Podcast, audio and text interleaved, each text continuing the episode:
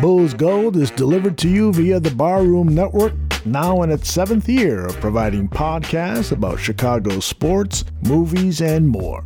Make sure to subscribe to the Barroom Network for free and easy downloads of its programming, and visit its merchandising store at deepdishtees.com to purchase t shirts, hoodies, and mugs. Now, on with the show.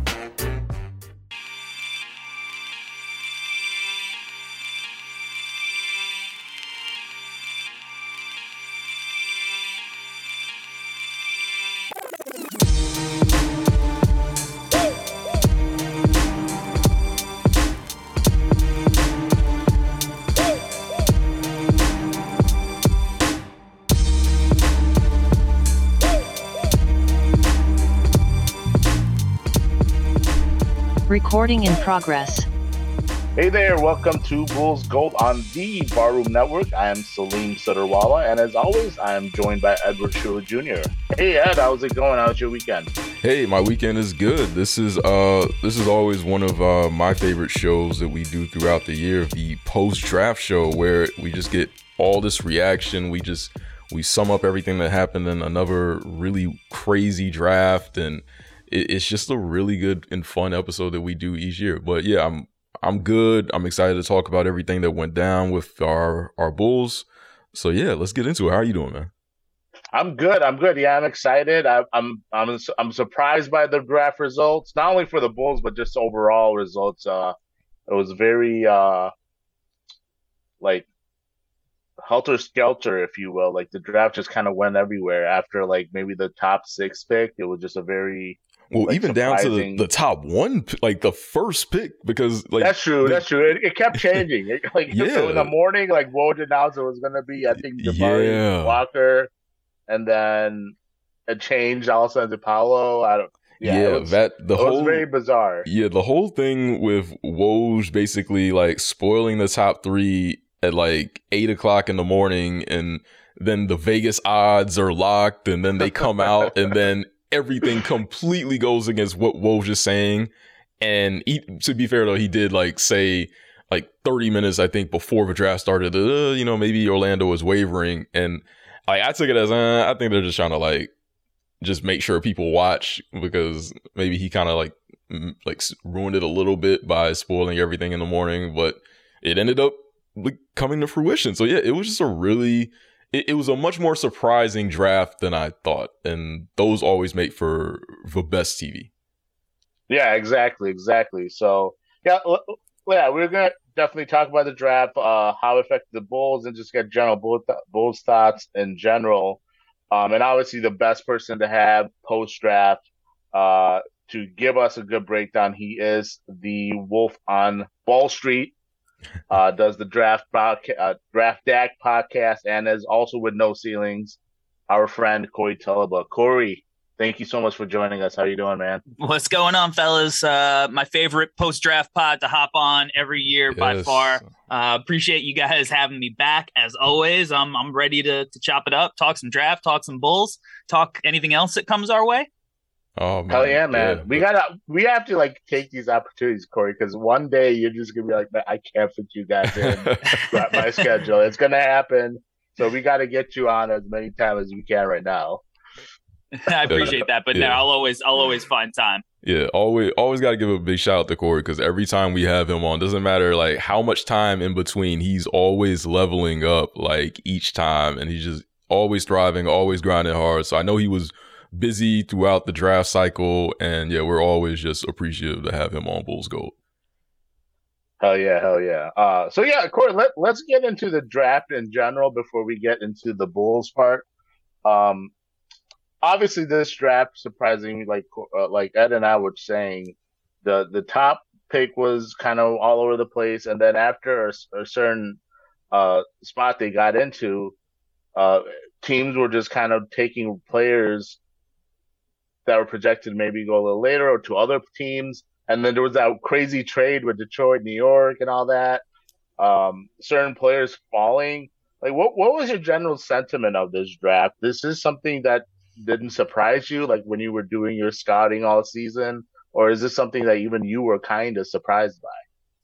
No, I don't. I don't think I was surprised that it was like because I think that my lottery, the results shook out similarly to what most people kind of thought. There were a few guys who, like, I was surprised AJ Griffin fell out of the lottery, even though I, I heard a little bit of chatter earlier in the day that he might.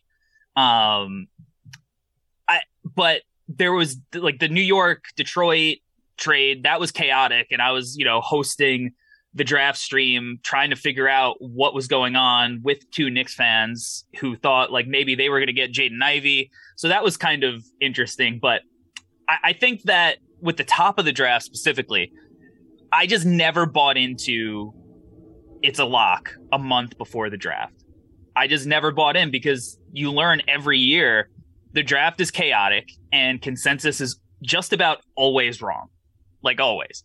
And uh, I don't know, a week, two weeks before draft the draft. I think it was a week before.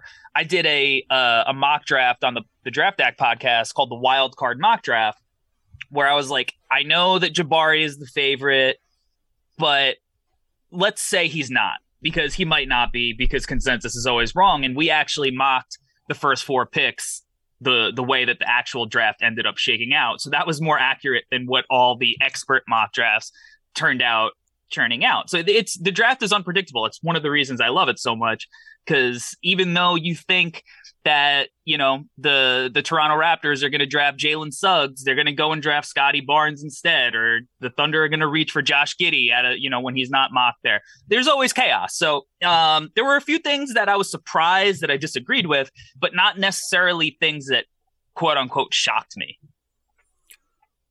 What what did you see in this draft in terms of like what, what was the most surprising pick to you maybe in like that top 10 that really shook out? Outside well like outside of the top 3 but still in the top 10 so what was the most surprising pick to you there?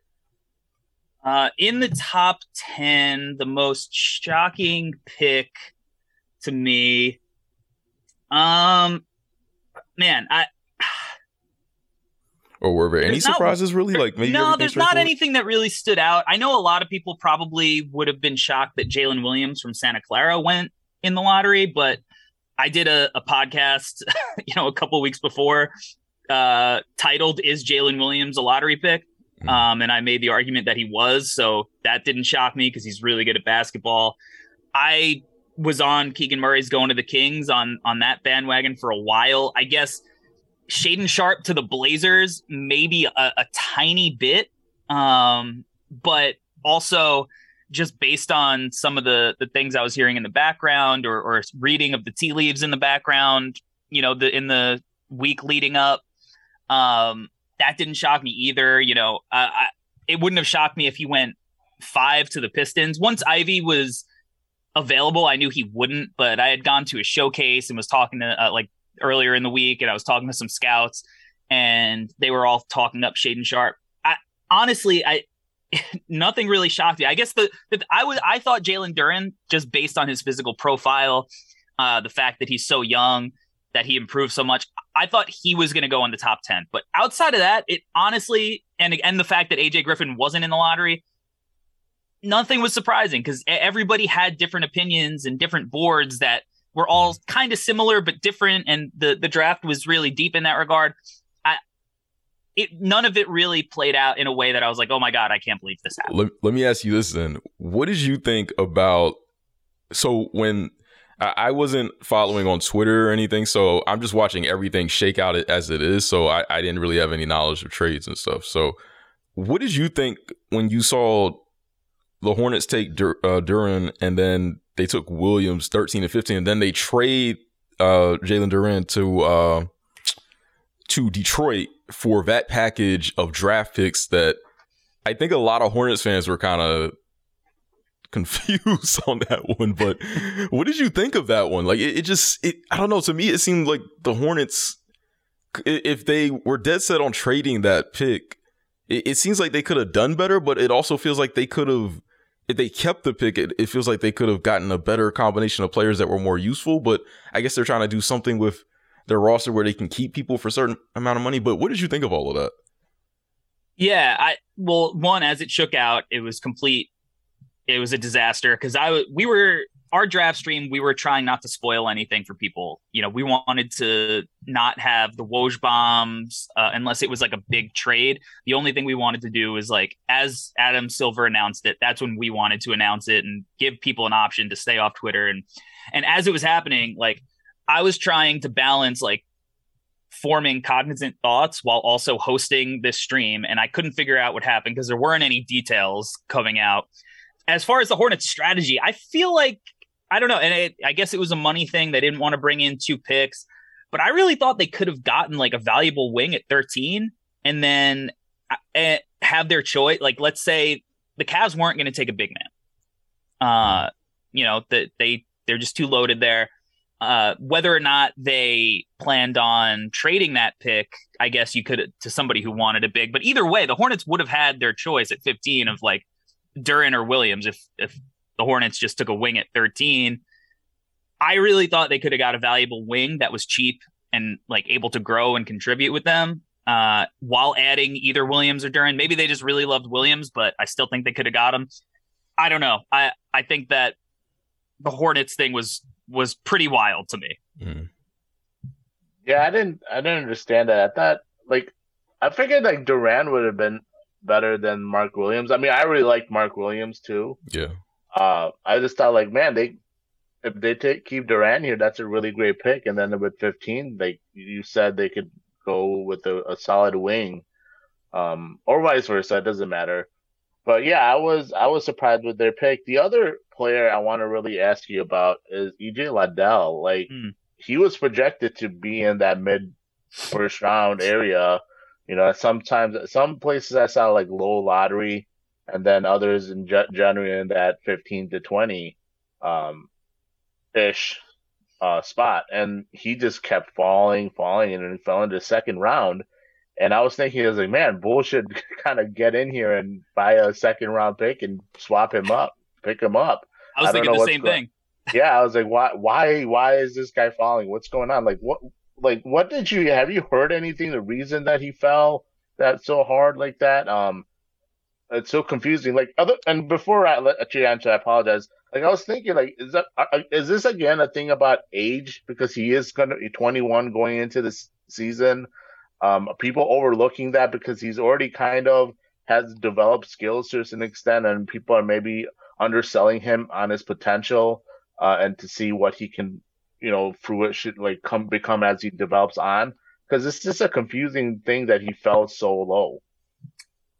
I was me and the, the entire no ceilings team. We were like bewildered why he like to not go in the top thirty is one thing, but then he does uh he doesn't go in the top 40 either like yeah you know it was crazy and he was a guy that i would have been thrilled with if the bulls took him at 18 because yeah. theoretically he's like what you want switchable long wingspan protects the rim uh can shoot it a little bit and i i guess it has to be the age thing because the other thing too he was interview he was crushing interviews like this is a kid who is well spoken really like brilliant processes the game well great energy like nothing but positive things now i, I had spoken with somebody in the nba uh a few weeks ago like talking about liddell and they were like, "This kid's really good, man." Um, and I was, and they they were like, "But he's going to go lower than he should." Now, I took that as meaning like maybe he goes like 25. You right. know, like yeah, mm-hmm. that's what I was kind of interpreting, and I think that's what the uh, NBA personnel was kind of interpreting too. So I think t- for him to go 41, that was crazy, especially when I look at like, okay, the Bulls took uh, a chance on like a wing. That makes sense to me. But when you start getting to like the Heat took Nikola Jovic at 27 over him, yeah, when mm. What like Nikola Jovic is way more somebody that represents like a Duncan Robinson who's not going to be able to play in the playoffs because his defense is so terrible, versus somebody who actually projects to not be played off the floor much in the playoffs. That was crazy to me. That I was I was shocked by. I was shocked by a, a few of those teams that actually have like aspirations of maybe winning like in and going having deep playoff runs and for those teams to pass on him that i was a little bit i was that i thought was a little iffy but I mean, look, these teams have a lot of difference of opinions in their front offices.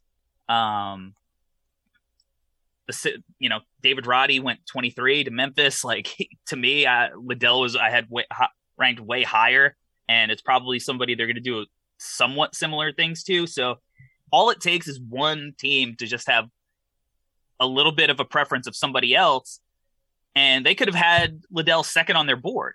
But if they don't, you know, pick him, he can end up sliding a little bit, and that's what happened. But I think we're going to look back at that and realize that was a huge mistake because that that dude's going to contribute to winning basketball. Yeah, I think, and it's funny. I, I keep looking at at the way drafts are coming out, and I'm I'm wondering also like NBA teams need to like rebuild their scouting departments because I just think, like you said, you know, we we talk about age reasons. Um, people are putting too much stock into certain like. I, I was talking to uh, my Galero at the draft party, and I was thinking like, you know, people will see see a 19 year old who is more raw and be like, oh, but look at he could potentially become these certain things. But then you see a guy like EJ Liddell who's 21 who already has certain skills developed, and they're like, okay, well, I'd rather get the 19 year old because he's two years younger and maybe he can project in three years after his rookie contract is done. Meanwhile, Liddell, who's already has things that you can bank on as as at least as a floor. Um, and then when he's uh, sure he's a little older, but at least he, in that rookie contract he'll be productive, help you win. And seeing as how like advanced player development has become, like people to players today are still developing into like their 27, 28 years of age in this league. Like guys are not done adding skills uh, to their game. Yeah. It just that's how advanced has gotten. So it's just goofy to me now that um that age is being such a big issue. And I feel like maybe I feel like maybe like people like yourselves who do scouting and people like NBA people right now are still like kind of that gap and there's probably still a lot of older people in the NBA scouting departments that kind of view scouting in, in an old way and aren't really looking at all the little things like that, like player development and and just the modern game too. Mm. No, for sure. And like what's weird to me is there's like this weird we're at this weird time. Like the Spurs took Blake Wesley at 25. And look, I, I'm a little bit lower on Blake Wesley. I know a lot of people like him, like his potential. But for a like I feel like the bar is set so high for guard play now that like the chances of players ultimately hitting their high end outcome, it's extremely rare. You know, right. like you, it's much more realistic to look at what are they going to be if they just hit like the their their medium outcome, right?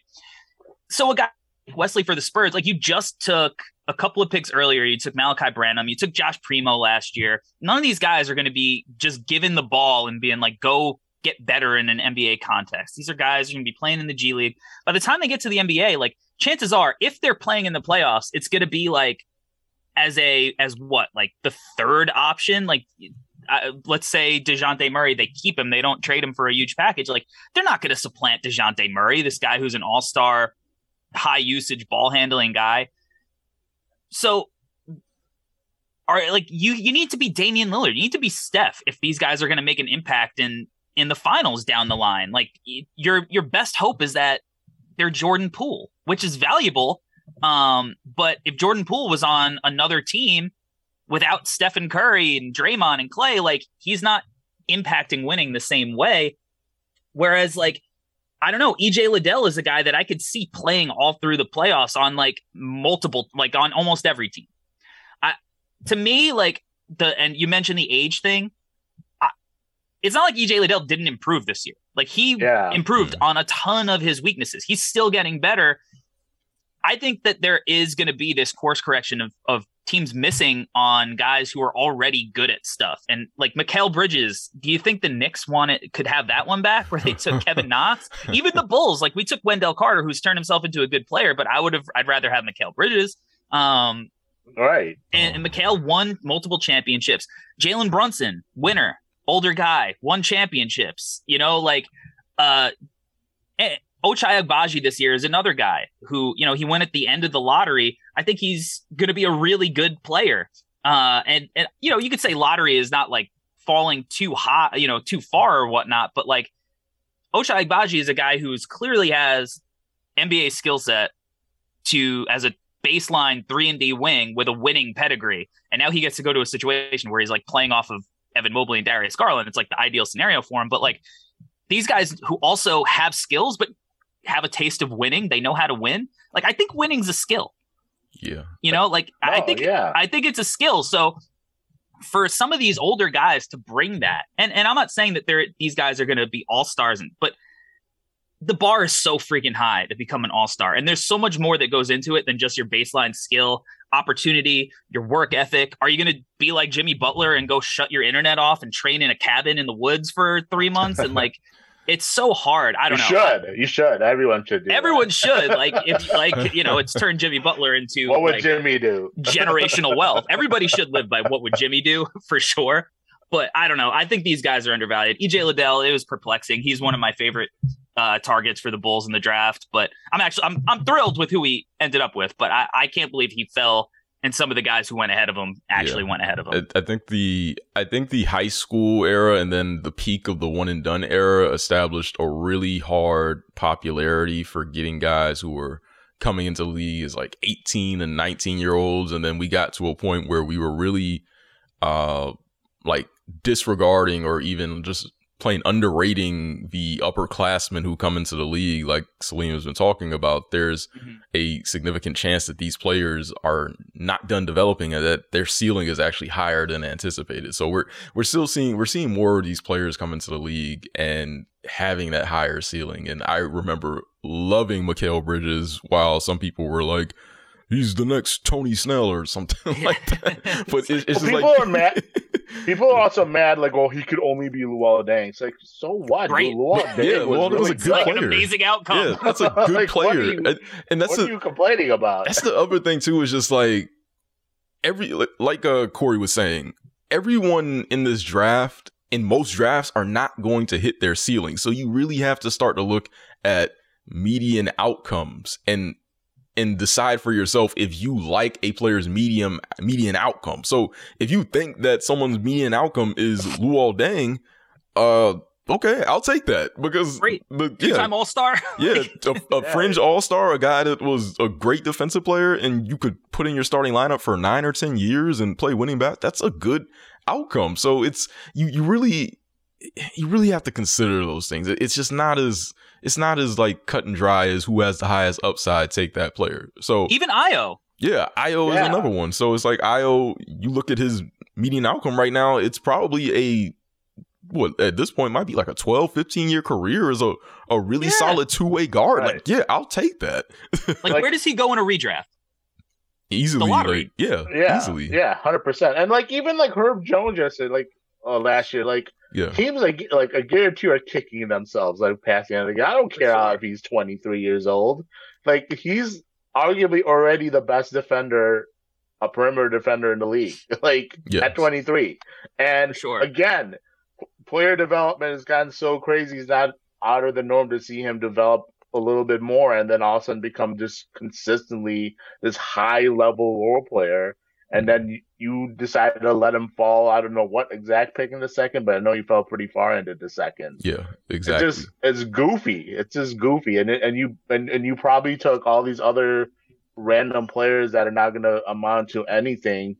Um, like your like not obviously Cam Reddish didn't go in this draft, but your Cam Reddishes is that are to show a lot of flair, but you know throughout their careers have never really shown any consistency and um showing any type of reason for you to be into their hype machine. But yeah, Mm. it's just a very perplexing thing and i think i think at some point there's gonna have to be uh you know like like scouting dep- departments are gonna be have to reevaluate on how they're looking at these prospects it's just it just doesn't Yeah. make sense And and on that same note, that brings us full circle to the Bulls draft pick because when Corey mentioned that winning is a skill, this player seems to have a skill of winning and seems to do skill have like general skills that contribute to that. Where he's not really someone who's going to dominate a game scoring wise, but it seems like he does a lot of the little things that add up that like really blend in with a lineup, versatility, can connect so many different things to make things work. So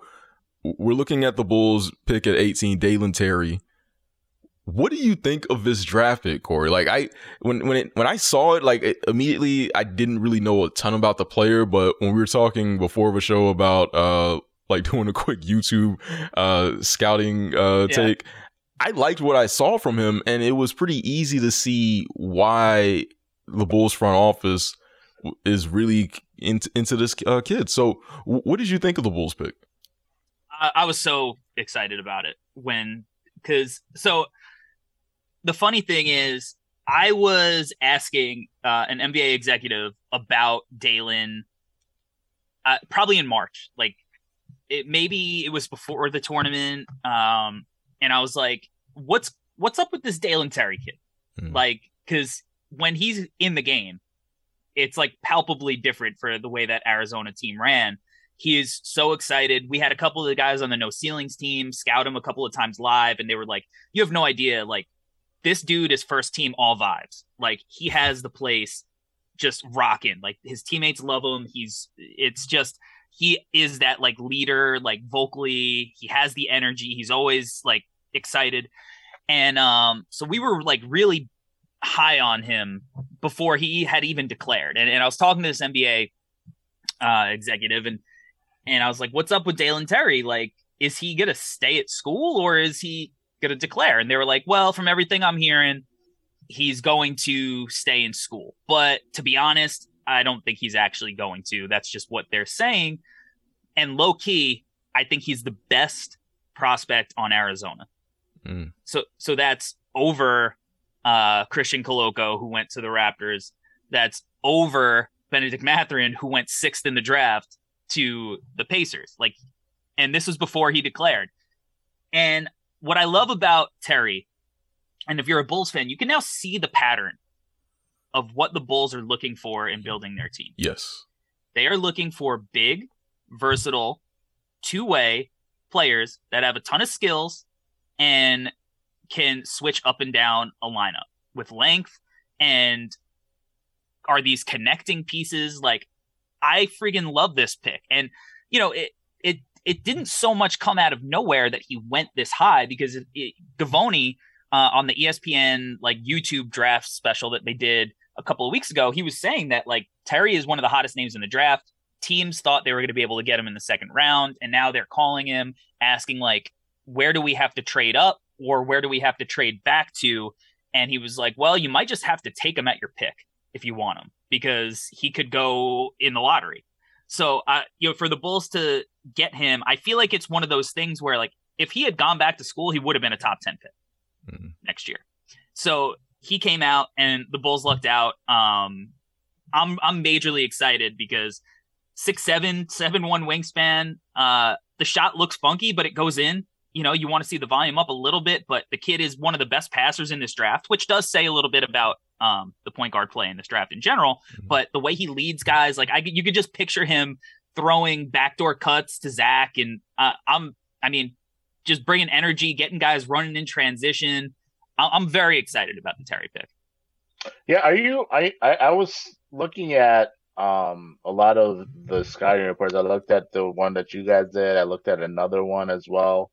Um, I felt like I felt like a little Lonzo esque with him. Um, as far as his off his um his defensive game, like as a roamer, uh, him as a passer, like I, I saw similarity as a connector, like him always, especially on obviously on the fast break, the way Lonzo really always has his head up and gets the ball up up on fast breaks really quick. And then even in the half court, like his vision to find guys to finish plays that are open or cutting to the basket or whatever have you. And then obviously with a shot, his offense is kind of similar to like, so obviously shooting wise, Lonzo showed a lot more volume uh, in college. Uh, but he had really bad mechanics, which then in tra- didn't translate well uh, his first year or so in to the pros. But then he obviously completely changed the mechanics on the shot. Uh, but I look at uh, Terry and I don't see really bad mechanics. I can see him if he just ups the volume and just gets the repetition, I can see him becoming a decent spot up shooter, like a catch and shoot guy. And then similarly with Lonzo, they don't really have a middle a mid game. Uh, though I think Terry might be a better finisher. Uh, but we'll see how that works out in the pros. But yeah, I see, like I said, I see a lot of similarities with Lonzo. Uh, what are you, what are your thoughts on that comparison? No, for sure. There's definitely some Lonzo in there. Uh, you know, his, his shot, he shot 36% this year from three. It was only on like two attempts a game. Uh, right. I think he was over 40% in the tournament. So it, the mechanics are funky. He's got like a, a weird like elbow thing uh, that kind of like flares Does in and he? out. It's not consistency, not anything crazy like Lonzo's. Okay. Um, but he, he definitely, you know, is he's a prospect. He's got some things to to tighten up, but it's not anywhere near where it's like he has to rebuild his shot. But he's got good touch on the shot. Uh, 74% from the free throw line, which is okay. It's not like he's a 62% free throw shooter and the you're looking at like he hits some shots on low volume. So he's a decent enough shooter. Um, I think his he needs to develop a consistent floater. You know, he's got like he gets to the spots easily and the touch is like it seems okay, but he definitely it needs to go in more, you know, ultimately like you don't want a 10 cent move or a million dollar move with a 10 cent finish, you know, you want it to go right, in. So right. I think that's going to help him a lot if he can get to his spots, drop in a floater and use that as like the counter for you know, when teams just try to meet him at the rim because he doesn't have that mid range game. So if he can develop the float game, I think that's important. But ultimately he is that connector. He's that Lonzo. He's that Derrick White, that guy that like is just going to keep the ball swinging from side to side. If he doesn't have the ball in his hands, he's going to hit spot up shots, cut back door. You know, he, if you need him to play with the ball in his hands, he's going to make great reads, be unselfish. I, what can I say? He's like he's like one of these guys. I think he's going to impact winning for a long time. He's going to be one of the best teammates in the league. He's got a chip on his shoulder. Like, dude is like I'm I'm I'm super, super, super excited. Uh, he's I haven't been this excited about a Bulls draft pick in a, a long time. I, I, like what you talked about when you mentioned that we're seeing a trend with all of the players who the Bulls have drafted so far. And yeah, it, it's really easy to see like the versatility, the length, the athleticism.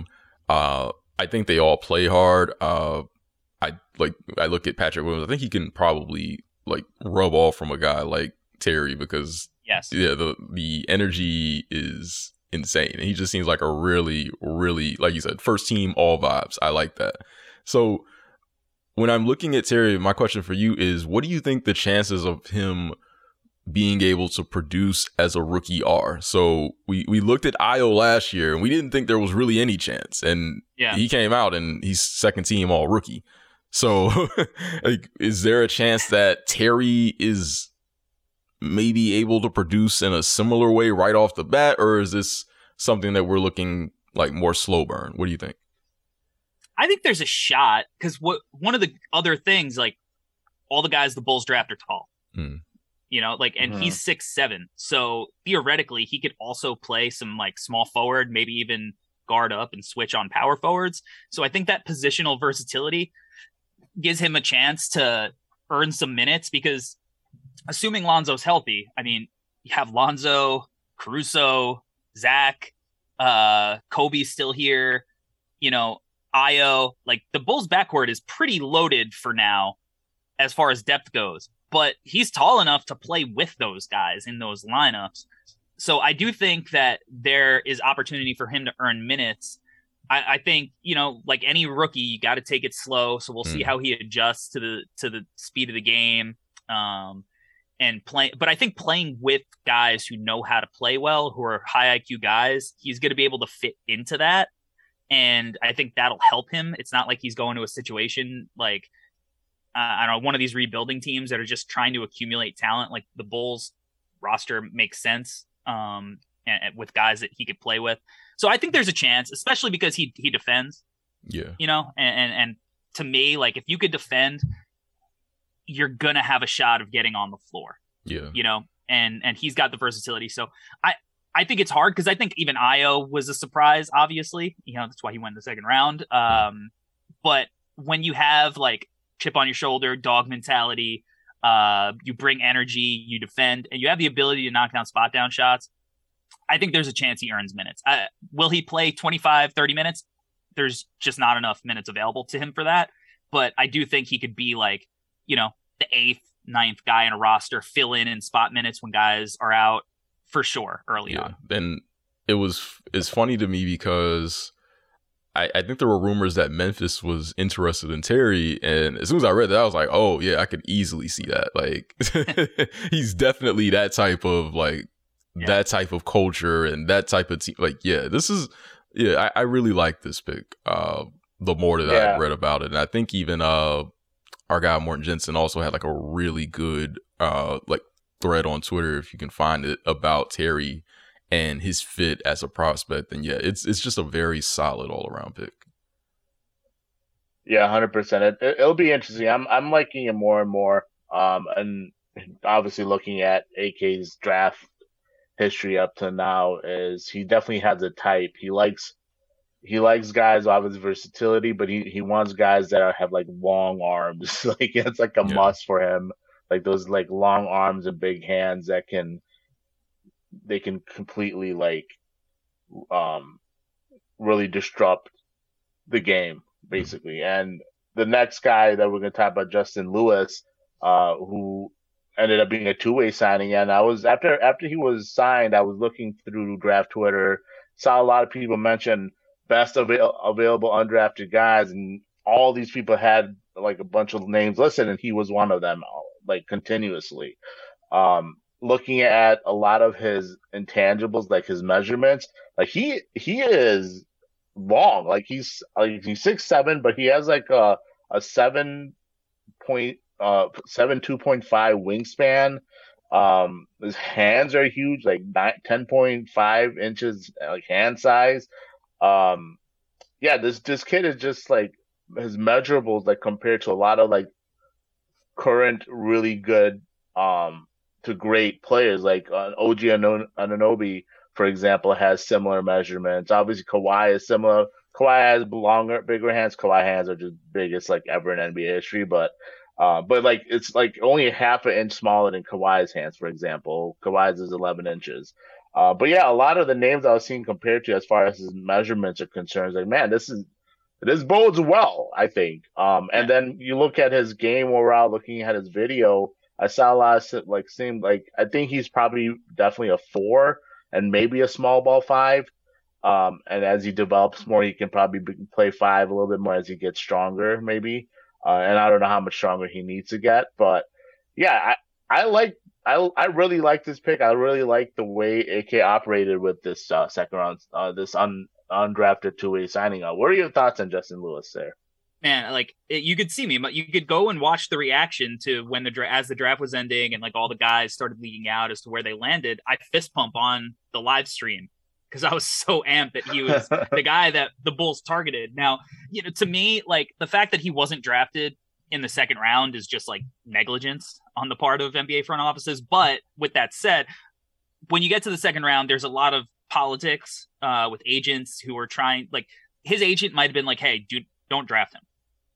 you know, I want to be able, you know, I, I, I could get a deal for him um, with a team that is going to give him an opportunity. And that's probably what happened with him, as, especially as the draft kept going on and on. His agent was probably pushing him to not get drafted. But yeah, eh, the fact that some of the teams took guys that they took when this is a like a young kid who really improved, can shoot it. You you talked about all the measurements. He's got absolute tree trunks for legs. If you cannot yeah. move him off his spot, uh, is going to be switchable, can shoot it, like create his own shot. I I don't know, man. Like, did these teams not? Did they not watch all the wings that were playing in the playoffs? Like this, it's a wing league. I wrote about Justin Lewis earlier in the year uh, for No Ceilings in a piece called "What Would Masai Do," where I was basically theorizing like if I was in a front office my drafting strategy would be looking at what Masai Ujiri has done with the Raptors in trying to build a team of tall, versatile players with length that could all play on the floor interchangeably. And thankfully, as a Bulls fan, it seems like that's what AK has also strategized. Um, so Lewis was one of the like is like the epitome of that in my opinion, and he's a guy I had a first round grade on. He's a guy that I've been following for much of the process. So I was I was amped about him because I think he's a kid who has a ton of potential. Uh, maybe is a little bit further away from contributing because I don't think he has the same kind of like feel, that innate feel that gets you on the floor. I think, you know, as a passer, he's probably going to be more prone to some mistakes, but certainly down the line, like he's the guy that you want to throw on a Jayson Tatum, like in the right. Eastern Conference, like Jimmy Butler, because he's not going to be overpowered by them. He's long enough to disrupt them uh, just make them work for shots. Not saying he's going to be a lockdown defender. I think people are higher on his offense than defense, although I think there are flashes. He just needs some some coaching up. But like as far as his physical capabilities, that's the guy you want on those kind of guys. And he's the kind of guy that I think Masai Ujiri would typically target. So again, as an undrafted free agent, like home run, like uh, literally, uh, you could go to the no ceilings draft stream and watch me fist pump as we announce it because uh, I was amped about it. Man, it it seems like him and Terry honestly are just like cut from the same exact cloth. Like they both seem like they are like good momentum, just good vibes. Like they're tough, they play hard, can play on both ends. Like you said, they can guard, they can guard multiple positions. The flexibility is there, and like what really surprised me is, and I, I wanted to ask you about like what do you think his jump shot potential is because when I when I, again I was doing just casual scouting and like his shot looks a little like it.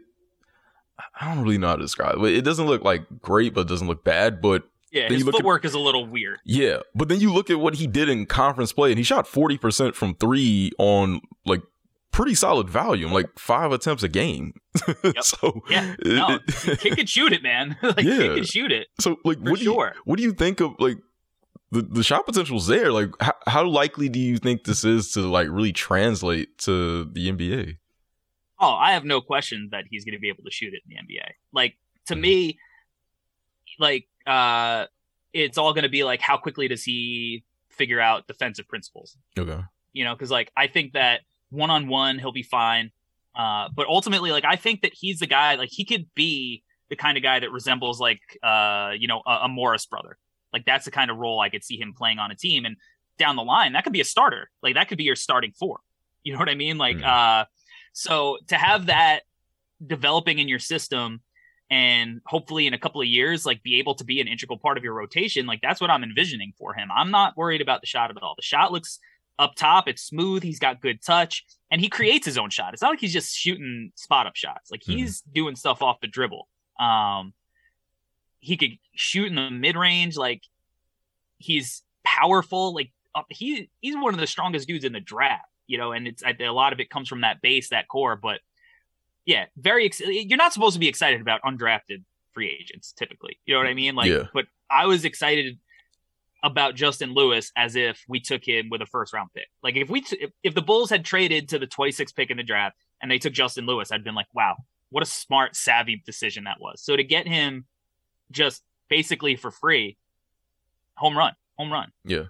Yeah, and and it's it's interesting that they do have the two way deal because the, these two way deals are very uh, team friendly because you can it basically comes down to uh, two years of where you, they're restricted free agents essentially back to back years of being restricted free agents and you can keep the player uh, moving forward and it'll be interesting to see how that works. That almost it'll be interesting how that works out going forward with it. But um, definitely going into more where the Bulls are doing this off season. Um, free agency is like four days away.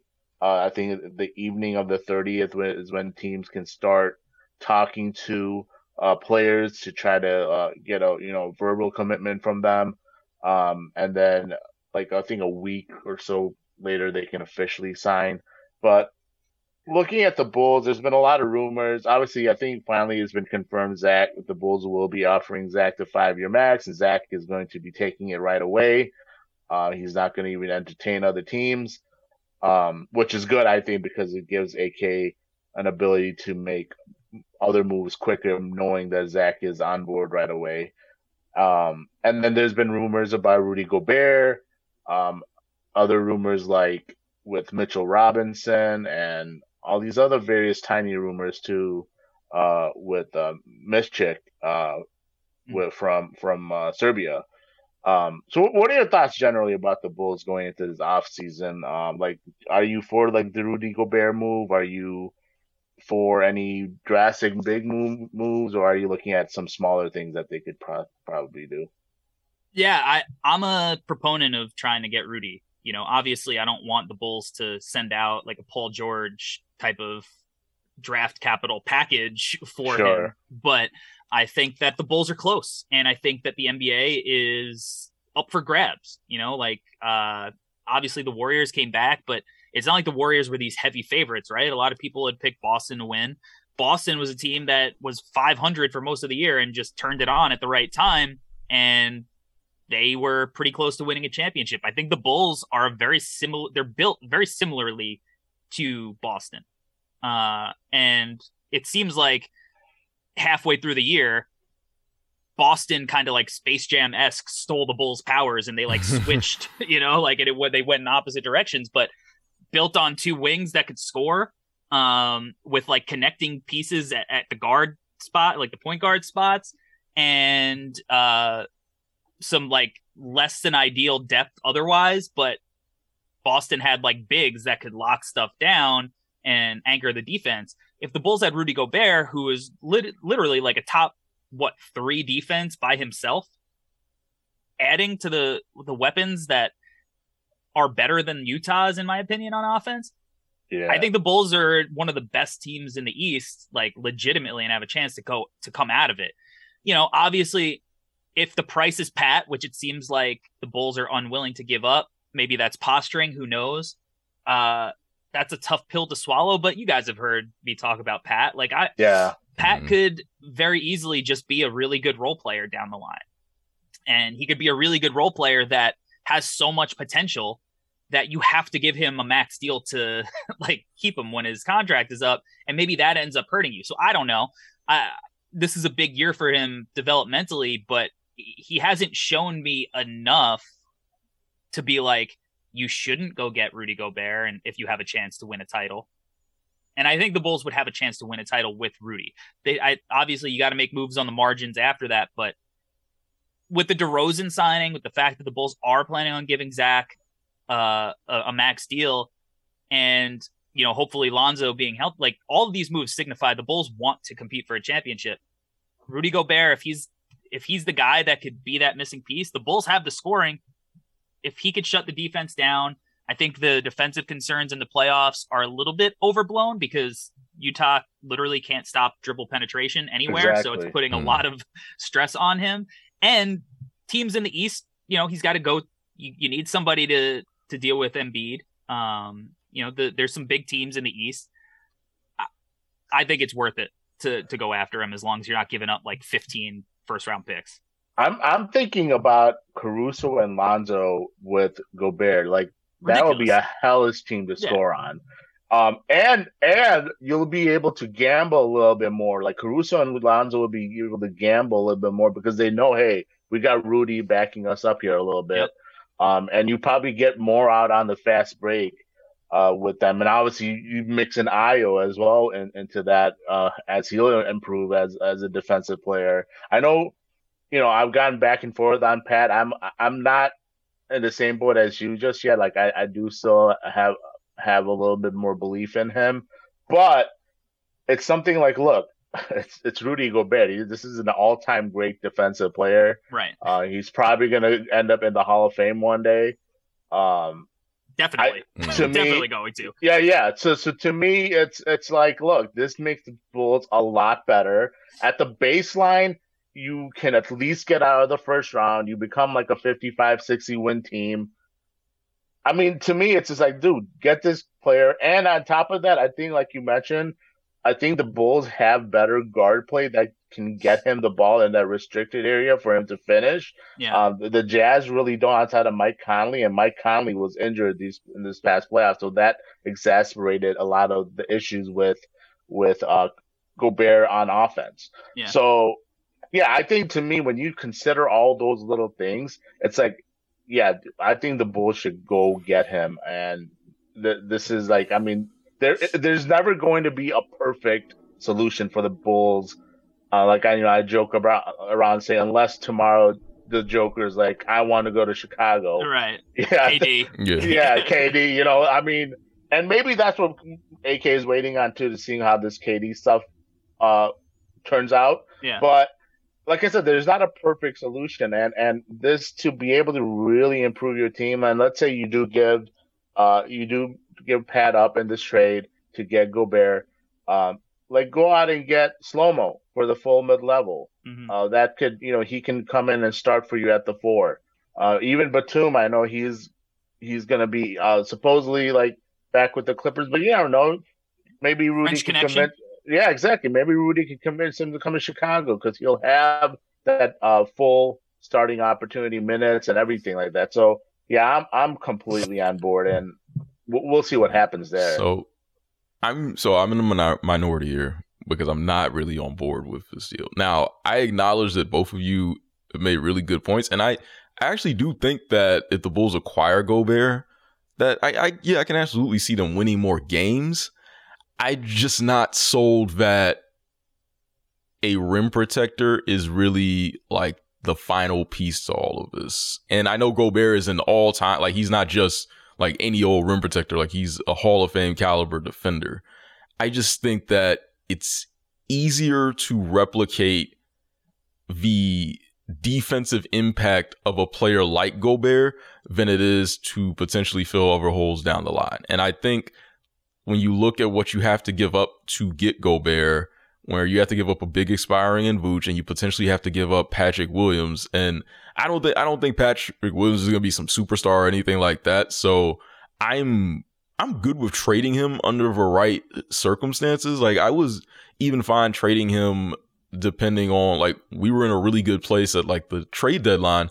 I would have traded him for another wing at the trade deadline for the right one.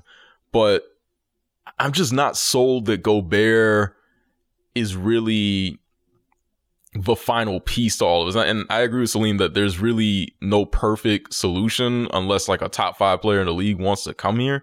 But when I consider price and when I consider what you have to give up and I consider the role he really plays on a team, I- just don't think it's really worth it at that point. So it, I, I, I don't know. Like it's, it, it, the team will be better and they're not going to suck with Gobert or anything like that or anything close. And they might even win a first round series. But I, I just think you're kind of really like putting a cap on what you can really be. Because then I think for sure you're like definitely going to be locked into what you have when you have LaVine on the max, Gobert on the max, DeRozan you have to pay to keep to stay at some point too. I, I don't know if that's really what you want, but it'll be a good team though. Yeah, I mean, there's no guarantee it's leading to a championship. Yeah, or yeah, yeah, for sure. You know, so I, I agree. I mean, at the end of the day, you still have to get through Giannis for the next ten years. So yeah, I, I mean, and Embiid, and you know, you got guys like Evan Mobley and Scottie Barnes and Cade coming behind. yeah. There's no guarantee. Uh, and ideal, he wouldn't be like out of like the guys in the league. He's not like the first guy on my list I would want to pursue with Mhm. with assets. But I so for me, it all comes down to price. I, I'm not giving up on Pat either. I think Pat's going to be a valuable player in the league. I don't want to like ship him off at the first chance we get. So yeah. the other thing is like AK really has to go if like if he did that, he's got to absolutely crush the margin moves because while I love Mhm. all of the guys that he's targeted and we still need regardless if Go- it's Gobert or not. The Bulls need so much shooting. And like Yeah, there's not like a ton of it on the free agent market. you know, like the Bulls need high volume three point shooters outside of Lonzo and Zach. So you take away Vooch's three point attempts, and now you have Gobert there. Now you need it even more, yes, right? And- so it's it's there's a lot of questions on how you build that team once you make the move. So I I get it. I'm it's not like something I would feel like okay we're locked into a finals appearance by any means. Ultimately, I pro- I'm still pro if it's available, just because it could I could I can envision it more so than right now without being presented other scenarios. I could Yeah. envision it better than the, the currently constructed yeah, team. and that's key too because and I think that's probably why I would be looking more towards getting like a more like someone who could play three four still and can give you maybe some two way ability. And if we do trade Vooch, then I, I think we can, like I said, I, I think we can get someone who is, of course, no one's going to be Gobert, but I think it's easier to replicate that type of rim running defensive aspect in the NBA than otherwise. So, yeah, it, it's just a it's a really tough one to me. Like I I know people are down on Vooch, but I really don't think that Vooch has really been like nearly as bad as what people were saying, and I still Agreed. like the aspect that what he gives you on offense is still extremely valuable because he does still space the floor. The Bulls mm-hmm. do run a lot of high pick and roll with him, like near that three point line, and he's still a really good passing hub. So yes, I, I think there's still value here in on the offense that I think people are, are sleeping on. And when we look at what the defense was doing, there was a point where this Bulls team was playing very good defense and Vooch was playing. so yeah, it, it's not sure. like he's uh it's not like he's preventing the Bulls from playing defense, but certainly Gobert is obviously like a huge defensive upgrade and more reliable on that aspect. So yeah, it, it's a it's a tough thing to figure out. Like I, I'm just very I, I don't know. I'm very hesitant to just like pour all of that into Gobert for and lock him up in his 30s for that type of money and then giving up those assets on top of it. Completely fair. Yeah. And I, I agree with you about Vooch. Like Vooch has been underrated now. And like you know, the shooting could just be variance. Like he could very well just come in next year and hit 38% of his threes. Yeah. And like all of a sudden it, you know, everybody's back on, oh, Vucevic is actually good. So I, I, I get it. I get it. And it's hard to replace the, the passing. Um, Gobert is nowhere near the, you know, ha- that kind of offensive feel.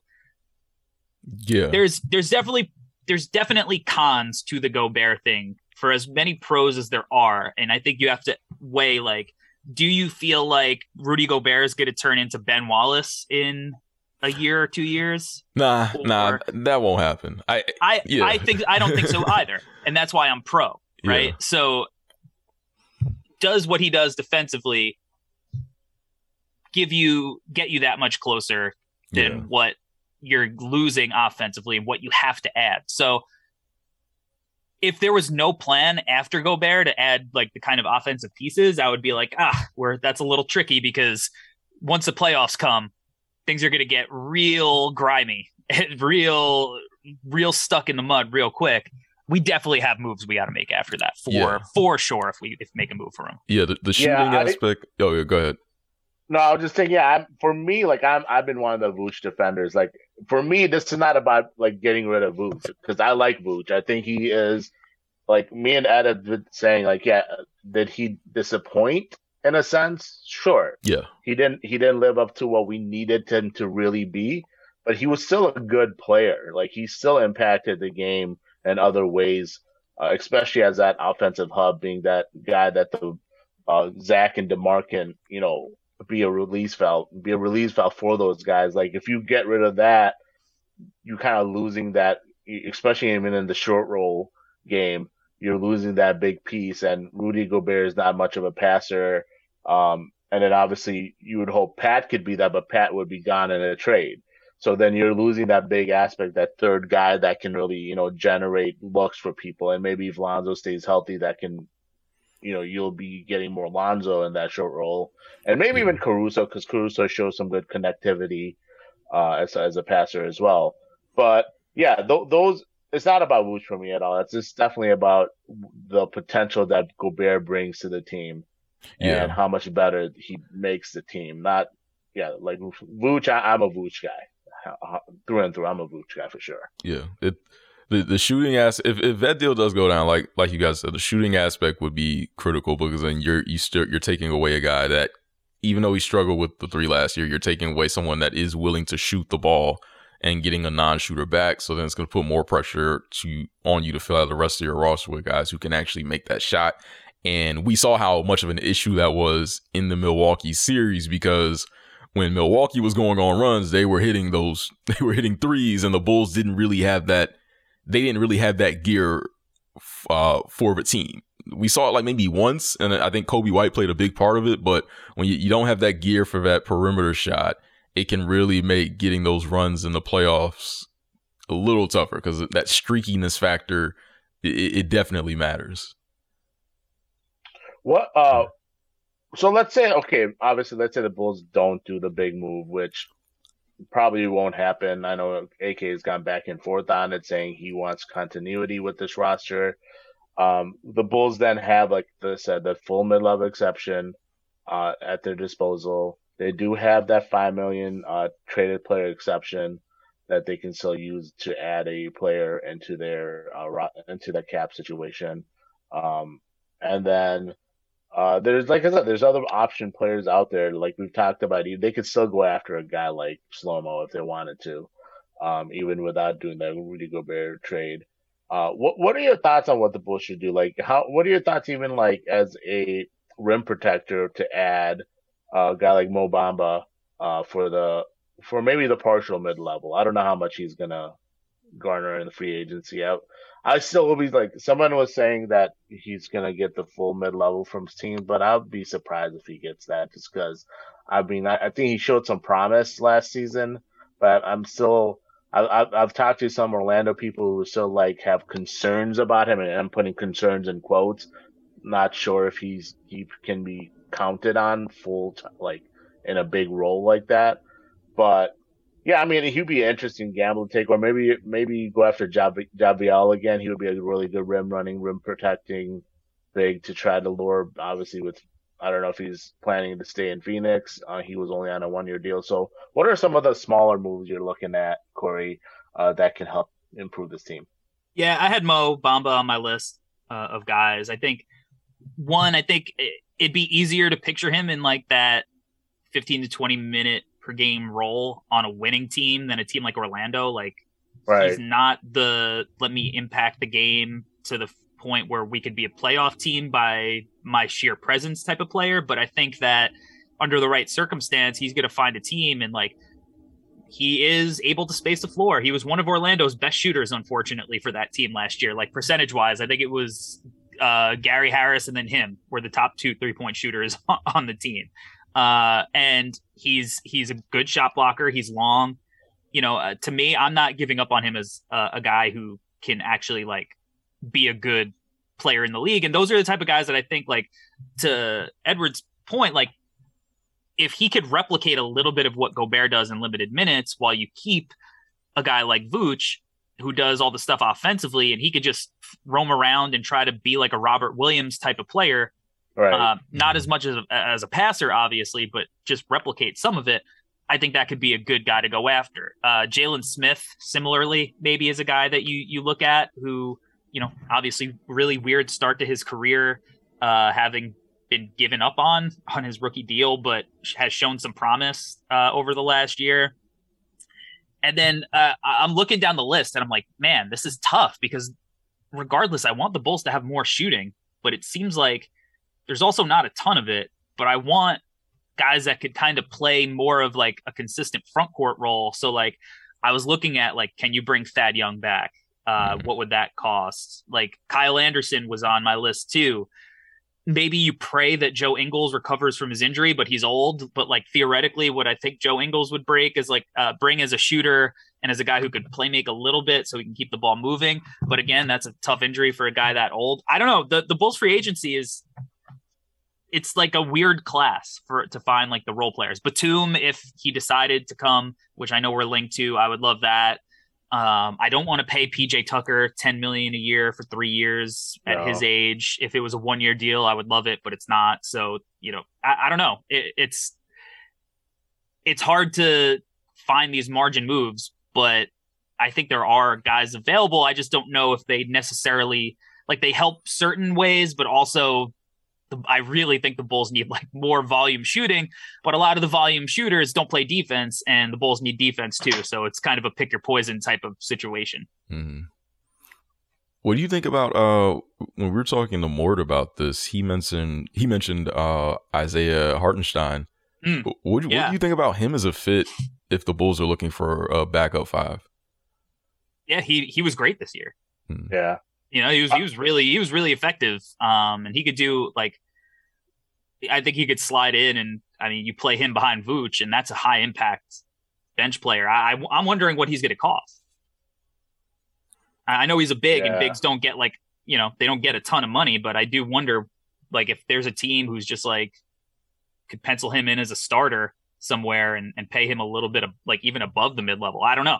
I don't know how much you know what the his his market's going to be, but I I think smart teams will will target him. Yeah, like it it doesn't seem likely that he's going to get like the full mid level or something like that. So maybe just even a piece of that mm. could work. Yeah, for that, that's a no brainer, right? Yeah, if you could get him for like another maybe like one year deal. Maybe like the second year is I don't know how the options work, but maybe the second year is like yeah. a team option. But maybe something like that could work, and then you could use the uh, upper part of EMLE on an, another player that could uh, help your roster. Yeah, be. Uh, I'm I'm interested to see also what happens with Coby White here because I was actually thinking they would move him on draft night um, for something like whatever they could get, and then try to you know add another young player that they could probably develop, or maybe the 18th and Coby to see if they can get someone more established like a veteran. Um, what what do you think is gonna happen with Coby? Do you do you still see him being moved at some point, or do you think he's gonna be back the next season? Because I, I, think at this point where, like, I'm not completely out at Coby either. I, I think he he can develop like, like into that spark plug off the bench where you you're giving him opportunity to run with the second union and he can he can give you some strong offense. I think we did see some development from him this year and from like like I keep saying, from January till about like so maybe like the last week of December, I should say, to about the end of February, he was legitly a good player. Like he was doing certain things like creating off the dribble for uh, teammates and offense. I think you saw some defensive improve- improvements. Like you saw him move his feet a little better. Um, he wasn't completely blowing assignments. Um, and just as a, as a scorer too, he he looked like he was making better decisions. Uh, but then I think his minutes kind of got pulled back again once uh, Caruso came back, and maybe that had an effect on him. But like I still think he can be good somewhere, but I just think with the Bulls it's tough because there's too many guards here, and he's never going to really get those minutes that he should probably need to develop. And, and maybe it could, could be like a Wendell Carter situation where he just needs to go somewhere else. Um, and I think the Bulls should look to move him, and I think it'll be beneficial for both sides for that. But yeah, like I said, what are your thoughts on Coby, and and and you envision what's going to happen with him? Coby's one of the easiest guys to root for because he's a hard worker. He plays with effort. He just, I don't think he fits anymore. You know, I think the Bulls right. have to move off of him. I mean, especially drafting Dalen Terry. You know, like now there's that's another guy that I think just theoretically fits the direction of the league better than Coby. You know, uh, to me, like, you know, obviously Coby made some improvements this year, shot the ball better from three. Maybe he was slightly more consistent, but he just wasn't anywhere nearly as consistent as he needs to be. Um, because I don't think he's a good defender. I think he plays hard. I think he tries, but he's the guy. Like, can you picture him playing minutes in a second round playoff series? Yeah, that's that's the question too. Like I can't defense. Yeah, you know, I just can't picture it really. You know, because teams are going to target him when he's he's not able to switch and guard up. You know, like mm-hmm. Caruso is literally like switching onto Giannis, and it's like, okay, he's on right. island, leave him. right. You know, right. like like that's gonna be Coby if he's out on on the floor, and that's not gonna go well. I just can't picture him being on the floor even in the first round of the playoffs, you know, like we played Milwaukee, like you can't he can't really play in a playoff setting if he's not consistently knocking down 40% of his threes. And yeah. that's a really tough ask for a guy like him. He's, you know, I, I like what he theoretically could be, but I think that you have to be you have to have the perfect circumstance. Maybe if the Bulls traded for Gobert, it's a little easier right. to have Coby on the floor because you have somebody to, to clean up the mess a little bit more often. But to me, like if they could recoup his just any kind of value for him, even it, like even if it's the future first, even if it's protected, to me, you gotta you gotta get something for him. You can't just sit on it and and because you can't pay him either. He's mm not going to accept no. some below market deal, you know, like to stay on the team as like this flamethrower. He's going to go. He hasn't gotten his second contract. He's going to go try to get paid. The Bulls can't match whatever some team is willing to pay him because no. he's never yeah. going to recoup that value. So for me, I think ulti- I don't think he's on the roster uh, as the season opens. For as much as you know, AK could preach continuity, I don't think Coby is the kind of player that whether he's there or not like messes with the continuity at all. So yeah. I, I, I wish that he was more consistent. I wish he was two inches taller. I wish that a, a lot of things, yeah. but right. the reality and it sucks because he's so easy to root for. It's clear he works on his game. It's clear he got drafted here and was put in positions to make him uncomfortable and not always look that great and push his boundaries. And I think that'll help him grow as a player in the long run. But in the short term, he still hasn't necessarily found that consistent role. And we just have too much guard depth now. Yeah. And, right. and, and to me, he's the last guy on the depth chart. Like I would rather develop Dalen Terry than watch Coby be Coby. Yeah. In my opinion, it, you know, right. so I think they got to move off. It, it seems like it, it seems like the current reality now of the NBA is that you want a flexible lineup that can't be expo- exposed defensively in terms of switching and mismatches. And if you do have a player on the floor who can be exposed, then they have to be able to make up for it on the offensive end. And I think Coby White's problem is that uh, he, he's really just been a streaky shooter for, like you mentioned, he's not a 40% guy. He came closer this year. Like he was at 38, uh, like a yeah, shade under 39%. So close to, closer to getting there, but he really needs to be consistently in that 38 to 40 ish range to really have a chance at not being, to, to have a chance at being a valuable contributor. Because I think if he is that, then I could see him in a lineup in a playoff series. But as you mentioned, there are still some other things that may have to be a factor in terms of having a good rim protector and whatnot. But it does seem like his time in Chicago was winding down.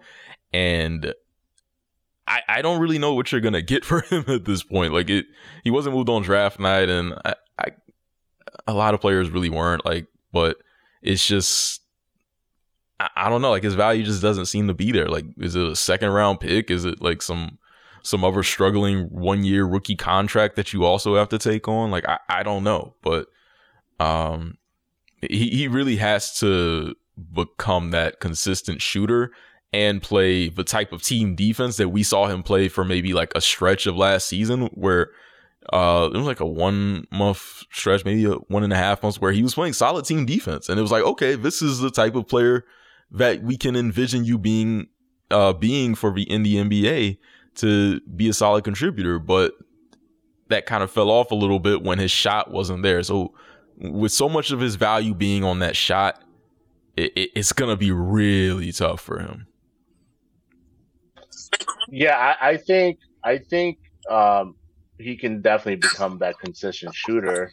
I just don't know what's gonna happen with the Bulls anymore. Uh, and, and, I think, like I said, I just don't. There's, like we've mentioned, there's not minutes for him, I, and I think it's it's just mutually beneficial for him to move on and go somewhere where he can mm. kind of get those minutes and be in a role that can fit him more, or at least where he can be more comfortable in.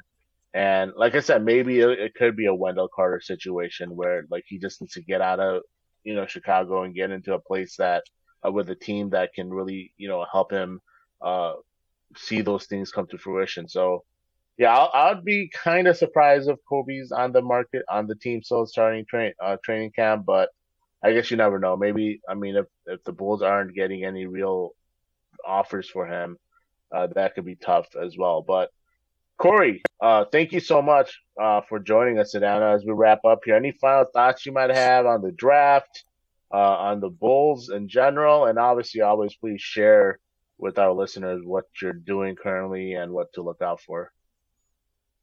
Yeah, I mean, uh, I'm excited to see plays out. You know, we're we're a couple of days away. I feel like now that we're back on the normal NBA schedule, like where it's like finals draft, free yeah. agency. It's like this awesome overload. Um, I'm excited. You know, I'll be attending summer league this year with the No Ceilings crew.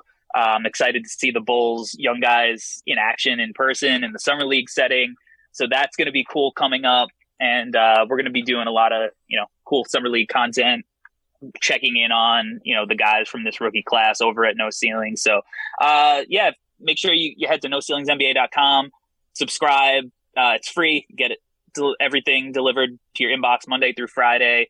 We're going to be still doing content throughout the summer. Um, you know, going to start getting in on the the 2023 class and trying to get everybody prepared a little bit earlier this year for the guys that are that are coming in, um, as well as doing you know kind of pieces checking in on this current class and and maybe some of the guys that are going into their second year in the in the NBA. We're going to try to expand into a little bit more NBA coverage next year. Uh, you can make sure you subscribe to uh, No Ceilings TV, the YouTube channel, the NBA Draft Dude, my YouTube channel, uh, the Draft Deck NBA Draft Podcast, and the No Ceilings uh, NBA Draft Podcast as well. And um, yeah, that's that's you could find me in all of those spots. Corey Tulaba on Twitter, and you'll you'll find everything that the whole team is is doing if you, you end up at, at any one of those spots in particular. Yeah, definitely follow Corey. Uh, highly knowledgeable draft guy, and just in general knowledgeable about the NBA and all things basketball in general too. So give him a follow, read all his work, look at all his work, uh, because it, you'll learn something for sure. Um, Ed, any final thoughts as we wrap up here? Yeah, man. Thank thank you for Corey. Uh, thank you to Corey for dropping by as always, and just always a wealth of knowledge on the draft. Check out his stuff. Always dropping just extremely knowledgeable content, great content, always very creative. Uh, yeah, looking forward to free agency. Uh, Thursday at six Eastern. I'm I'm still getting used to the uh the six Eastern part of it. Yeah, yeah right. That's the. I remember like just all the stuff when it used to go down at midnight, and it was the oh my god, who's outside of uh whoever's house, and they just showed up with a pizza and Pat Riley and an agent, and yeah. and is, is wait is that a GM in the bushes spying? Like all of those stories used to be so much fun, but it's a different time now. But I, I do miss the uh the midnight uh, free agent starts. It was very unique and fun. yeah, hundred uh, percent. Those were really definitely unique and fun. But I like I like what they've done with this six o'clock stuff because I, it's it's like prime time hours and the NBA like essentially owns yeah. you know everything at that time because there's so much constant news dropping, Woj bombs, Shams bombs, or whatever you want to call them. Wait, wait, um, wait. Who's who's who's snitching this year? Uh, oh yeah, yeah. Who's snitching right. this year? I don't want to see any 601 scoops. I don't yeah, want to see no, none. Right. I don't want to see man, none. oh man, definitely. Like, well, there's always gonna be. There's, always, there's always gonna be those yeah, scoops that, that happen, and uh, I think you know it's funny. Like, I think the only time the the NBA investigates is if it's a sign and trade or something like that, because I think those are the usually the ones that take a little bit more legwork, so they're like suspicious on how things get done so quick. So maybe that's why they the, ta- the tampering can investigation can be a little more easier to investigate. I, I they got to they got to do like some fake tweets to be like, oh, uh, momentum gaining here for uh, yeah. this this deal. Oh, it's it's coming. Oh, and it just right. Like Rich Paul just needs to cool it, man. Like he can, he can wait yeah. till like six six thirty. He he doesn't. It doesn't need to be at six oh one that uh, Alonzo's announced. Six thirty is fine. Like you don't need to wait till you know it, it wasn't gonna make a big difference. Lonzo was still gonna get that big money. You were still gonna get the same dollar amounts. Come on. Stop it. so yeah, we'll, grow up. We'll see what grow happens. Up, Paul. Yeah, yeah, grow up, dude. Stop, stop screwing the Bulls. Like, stop. we had to give up a second rounder for you because you couldn't wait. Uh, just like thirty minutes. But anyways, uh, that, that's a wrap today's show. If you've missed any previous episodes, you can find us on the D Barroom Network and all, all blah, on all major and minor podcast platforms. Thank you again to Corey Tulaba for joining us today. And thank you to the listeners tuning in. As for Edward Schuler and myself, till next time, Bulls fans,